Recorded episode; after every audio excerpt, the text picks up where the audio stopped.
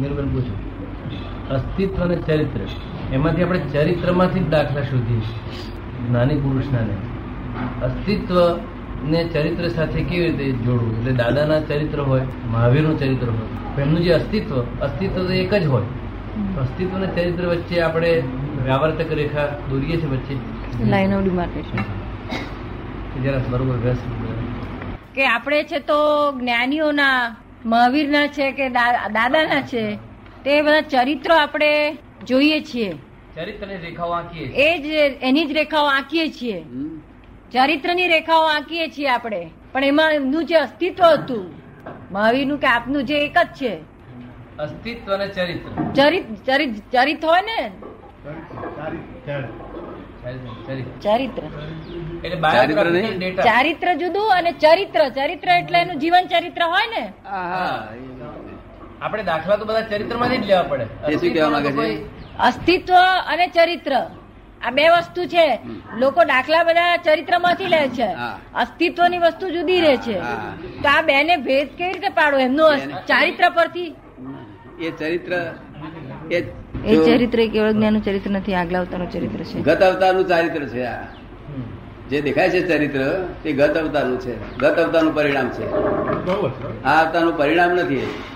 ગત અવતારનું પરિણામ છે એટલે પૂર્ણ નથી એ. ચરિત્ર પૂર્ણ નથી અસ્તિત્વ પૂર્ણ છે વસ્તુત્વ રૂપે પૂર્ણ છે પૂર્ણત્વ રૂપે પૂર્ણ છે. મહાવીર ભગવાન. અને આ ચારિત્ર ચારિત્ર ભગવાન કહેતા જ નથી. આ જે આંખે દેખાય ને એ ચારિત્ર ભગવાન ભગવાન ચારિત્ર કહેતા નથી. જ્ઞાન દર્શન ચારિત્ર એ બધા આંખે દેખાય ને એવી વસ્તુ છે. શું?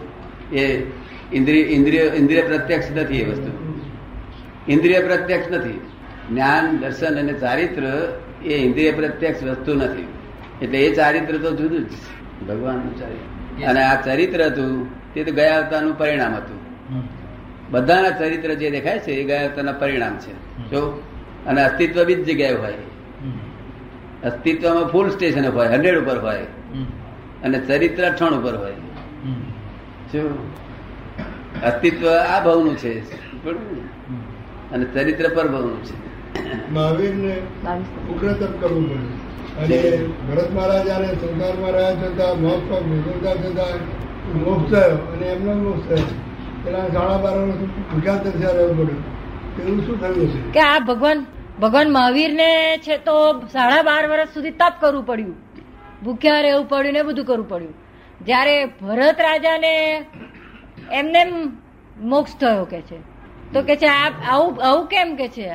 બેઉને જુદું જુદું કેમ. શેને તપ? આપણા લોકો તપ શેને કે છે? જે એને ભરત ભરત ભરત રાજાએ જે તપ કર્યું છે ને, એવું તો તપ જ કોઈ કર્યું નથી.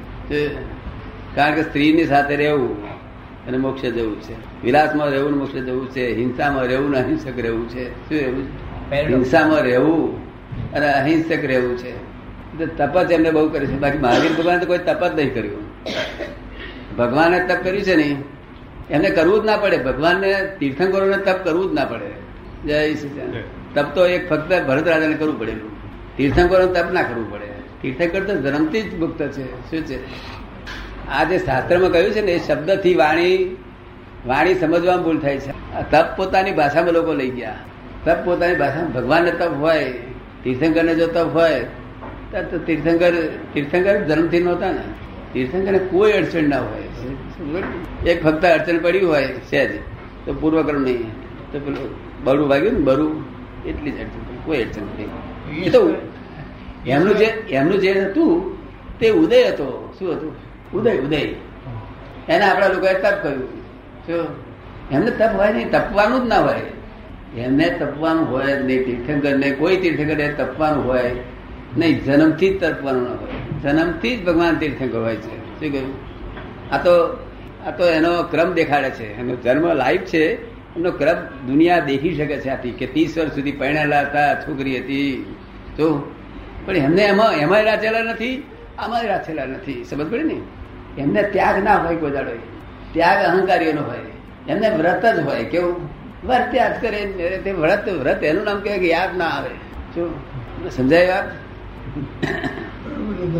ના સમજુ હજુ સ્પષ્ટ કરો કારણ કે આ- આ બધું ઠોકી આડેલું છે કે ભગવાન બાર વખતે આપ કર્યું. ભગવાને તપ હોય તો ભગવાન શેના કહેવાય? તપ તો કસરત છે. શું છે? અને ભગવાને શું કસરત કરવી પડે? આખી ચૌદ ગમનો નાથ પગ પગડ થયો. અને કસરત કરવી પડે આ તો તપો ગછવારે ઠોકી બેહાડેલું છે. શું છે? જેને તપ તપ બહુ પ્રિય, બાહ્ય તપ પ્રિય હતા, તેમને ઠોકી બેહાડેલું છે. ભગવાન ના હોય મને કોઈ તપ નહીં મળ્યું. ફક્ત તપ કર્યું હોય લાખી ગયા તો આ પગ ફ્રેક્ચર થયું તે. અને તે ફ્રેક્ચરનું દુઃખ મને સેકન્ડે થયું નથી ભાગ્યો ત્યારથી દુઃખ જ જોયું. એટલે ડાક્ટરો શું કે છે? કે આ તમે સહન કરો છો કે છે? આટલું બધું સહન કરો છો. રડતો હોય, ઉપાધિમાં ઉપાધિ હોય, તમને કશું થતું નથી, તમે બહુ સહનશીલતા રાખો છો. સહનશીલતા ગુણ જ અમારા ના હોય. સહનશીલતા એ અહંકારના આધીન છે. શેના આધીન છે? અને અમારો અહંકાર શૂન્યતા ઉપર પચેલો છે. સહનશીલતા બિલકુલ ના હોય. ભાઈ. આટલું જ તપ આવ્યું, કોઈ નહીં છે? તપ ના હોય ના બાહ્ય તપ ના હોય, અંતર તપ ખરો. આ સમજાવ છે ને? અંતર તપ વગર તો મોક્ષ કોઈ ન હોય નહીં. ભગવાન તો હતા સંસારમાં હતા તો અંતર તપ હતું અને સંસારી બહાર નીકળ્યા તો અંતર તપ હતું બાહ્ય તપ ના આપણે એમને બાર વર્ષની અંદર ત્રણસો ને ઓગણસાઠ કે ત્રણસો સાઠ દિવસ અમે જીમ્યા. બાકીના બધા એમને ઉપવાસમાં રહે તપ નહીં કહેવાય? કે ભગવાન છે તો બાર વર્ષમાં ત્રણસો ને ઓગણસાઠ દિવસ જ જમ્યા. અને બાકીના દિવસોમાં એમણે ઉપવાસ કર્યો. તો એ તપ ના કહેવાય? જેવું આ લોકો કહે છે ને એવું જેમ બન્યું છે એવું સમજમાં નથી આવે એવું વસ્તુ બધી સમજે ને એને હાડા બાર કેટલા વર્ષ એમને અનિદ્રા પડે રહ્યા? સાડા બાર આ નિદ્રા નો અર્થ જ નહીં સમજ્યા. શું કહ્યું? અનિદ્રા એટલે નિરંતર જાગૃતિ. શું કહ્યું? દેહ ઊંઘ્યા કરે શું એનું નામ અનિદ્રા. આ લોકો ન સમજે ત્યારે પછી શું કરે? ચોપડ પી જાય એ વખતે હું મરી ગયો એ મહાવીરનો શું દોષ? અનિદ્રા એટલે નિરંતર જાગૃતિ. હું નિરંતર જાગૃતિ હોઉં છું. આ દેહ વખત પાકલા ઊંઘ્યો હોય તો નિરંતર. શું કહ્યું? અનિદ્રા અને આપણા પાછા લોકો લઈ ગયા નહીં એટલે ઊંઘી ઊંઘ જ નહીં આવી. અમને ઊંઘ જ નહીં આવી. કારણ આ તો પેલો રોગ કહેવાય. શું કે છે? ઇન્સોમનિયા ઇન્સોમનિયા ઇન્સોમનિયા રોગ કહેવાય દવાઓ આપવી પડે ગોળી આપવી પડે. લોકો સમજ્યા કરું છોકરા સમજવું જ પડશે મહાવીરને. તમા મહાવીરની ભાષાને સમજવું પડશે. લોક ભાષામાં જો સમજશો તો લૌકિકની બહાર નીકળી શકતો નહીં આ લૌકિકના કુંડાળામાંથી બહાર નીકળી શકતા નથી. એનું કારણ કે લોક ભાષામાં પડેલું છે. એ તે ઉપવાસની એનો જવાબ દાદા પાસે નહીં અને એને જે ઉપવાસની વાત આવી ઉપવાસ કરવું પડ્યું. આટલા બધા દિવસો ઉપવાસ કરવો પડે તો એ તપ ના કહેવાય? એમને આહાર જ કર્યો નહીં તો ઉપવાસ ક્યાં રહ્યો આહાર એવા જતા હતા પણ મળતો નહીં. હાવીરે આહાર જ કર્યો નથી. તો ઉપવાસ ક્યાં રહ્યો? એ તો આહાર લેવા જતા હતા ને? હા એ આહાર લેવા જતા પણ આહાર કર્યો નથી એમને. મળે નહીં તો કરે આહાર ના મળે તો ક્યાંથી કરે? એનો આહાર જુદા પ્રકારનો હતો. એનો આહાર મનુષ્ય રૂપ દેખી શકે નહીં એવો આહાર એ જ્ઞાનીઓની બહુ વાત સમજાય તો ઉકેલ આવે નહીં ઉકેલ ના આવે છે અનિદ્રા પણ એટલું જો સમજે ને. અનિદ્રા પણ એટલે તો પેલા ડોક્ટર પૂછીએ કે અનિદ્રા પણ અમારા ભગવાન મહાવીર ત્યારે તરત જ કહે કે આ રોગ થયેલો હોવો જોઈએ. કયો રોગ કે છે ને ઇન્સોમનિયા. ઇન્સોમનિયા. આવું રોગી ખરાબ છે? અનિદ્રા પણ એટલે જાગૃત અવસ્થામાં. અનિદ્રા પણ એટલે જાગ્રત અવસ્થામાં ના એ જાગ્રત અવસ્થા સમજતા નથી લોકો. અને અનિદ્રા પડે એટલે ઊંઘ જ નથી આવી ગયા ઊંઘ્યા જ નથી. સામાન્ય લોકો આવો અર્થ કરી શરીર શરીર કાયમ ઊંઘતો હતો. કલાક બે કલાક ઊંઘી જાય થાકેલું હોય તો. શરીરનો સ્વભાવ ઊંઘવો. જે બધું થાકી જાય એટલે આખે બીતે જાય. હા એ એવું લોકોએ જોયું ને આ બીજી શોધખોળ કરી. અને વખતે હરે ભગવાન ઊંઘ્યા કે ના ઊંઘ્યા આપણે કામ શું છે? આપણે આપણા મોક્ષ સાથે કામ કરવું. શું કહ્યું આપણે આપણા મોક્ષ સાથે વાત કરવાથી આ વાતોમાં રસ વગર કામનું આ પિંજણ છે. આ પિંજણ કેવું છે? વગર કામનું આપણે ગામ જવું છે મુંબઈ. અને કલોલની વાત કર્યા કરીએ શું દાડો કર્યા જય સચિદાન નમો વિતરા કરાય છે આપણને સમજમાં આવી વાત? કે આ પિંજણ બધી નકામી છે. હું તમને કહું છું કે રોકડો મોક્ષ મોક્ષ પ્રાપ્ત કરવાની પ્રયત્ન કરો. જો અને કૃપા વિના આજ્ઞામાં રહેવાય છે. શું મળે છે? કૃપા આજ્ઞા કરી નથી બીજી કઈ શોધમાં. તમને કેમ લાગે? બીજી બધી પહોંચગળો મહાવીરની વાત નહીં સમજાય. છે શું? એ જ્ઞાનીઓ સમજે તે તમને પેલું પકડ પકડેલી છે ને તે જલ્દી છૂટશે નહીં. શું કહ્યું? કક્ષા નથી ને. જે પકડ પકડેલું હોય ને તેનું આવરણ બંધાઈ જાય. કેવું થઈ જાય આવરણ આવી જાય. જૈનોની પાસે મારે છ કલાક વાત કરવી પડે છે. અરે જૈન નથી. ગમે તે કોમના હશે ને ભણેલા હોય આજે એક કલાક વાત કરીએ તો બધું જ આખું સમજી જાય. ગમે તે કોમનો હોય પછી મુસ્લિમ હોય તો વાંધો નથી. પણ ભણેલો હોવો જોઈએ. ભણેલો. એનું કારણ શું? જૈનો પકડે છે એનું કારણ શું? જૈનોમાં પકડ હશે? નહીં પકડ નહીં.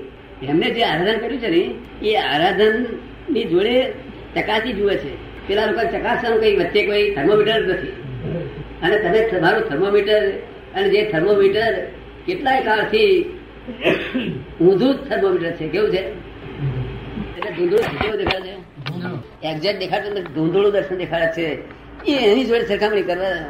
પેલા લોકોને થર્મોમીટર નથી એટલે હું કહી દઉં કે જો ભાઈ તાવ થઈ ગયો. હા. ઉતરી ગયેલું લાગે છે પોતાને શું કહ્યું? તરત સમજે ને તમને શંકા કુશંકાઓ બધી આ ધૂંધળું દર્શન જોડે માપવાનું ધૂંધળું દર્શન જોડે માપવાની કઈ જરૂર નથી. જ્ઞાની પુરુષનો વાક્યો એ જ શાસ્ત્રો છે અને એ જ બધું મોક્ષનો કારણ છે. શું? પણ હવે સમજાવવું એ કઈ ઠોકી બેહાડવાની વાત નથી. ઠોકી બેહાડવો એ ધર્મ નથી. તમને સમજમાં આવવો જોઈએ. શું કહ્યું? આપ સમજવાનું? ઠોકી બેસાડવો એ ધર્મ જ કહેવાય નહીં ઠોકી બેસાડવો એ ધર્મ કહેવાય. સાદવાર હોવું જોઈએ. કેવું? સાદવાર હોવું જોઈએ.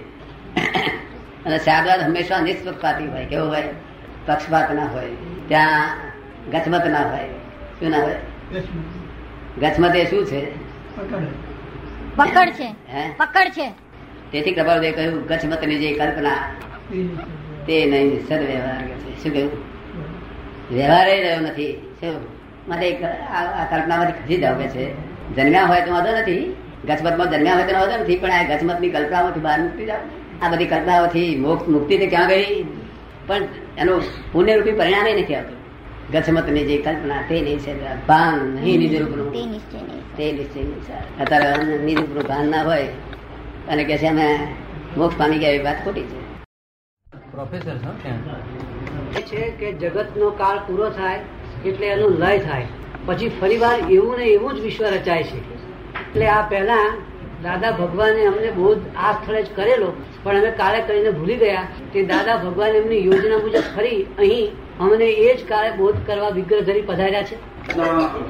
કાળ પૂરો થયો અને જગતનો લય થયો એ લય થયો પોતા તમારી સમજણો નથી. એવું લય દરેક પોતાની સમજણમાં સમજે. લય થયો એટલે બધું નાશ થઈ ગયું કે છે. શું કે? નાશ થઈ ગયો. લય થયો, પ્રલય થયો, એટલું નાશ થઈ ગયું એમ સમજે? આ જગતમાં કોઈ ચીજ નાશ થતી જ નથી ક્યારેય પણ.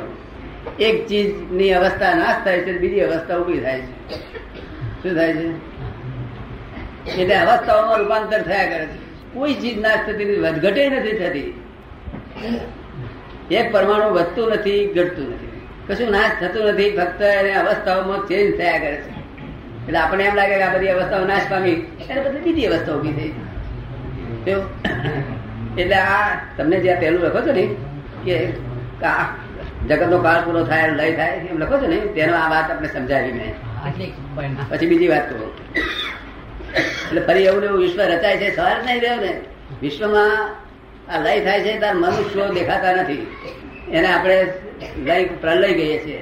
મનુષ્ય નામ નહીં એક પણ મનુષ્ય નહીં. પાંચ ઇન્દ્રિય વાળા જાનવરો જ નહીં.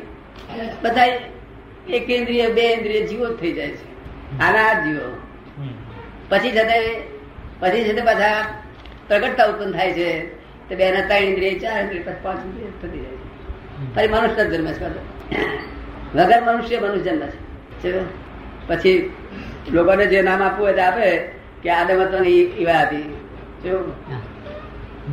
કશું હતું નહીં. સમજ ને?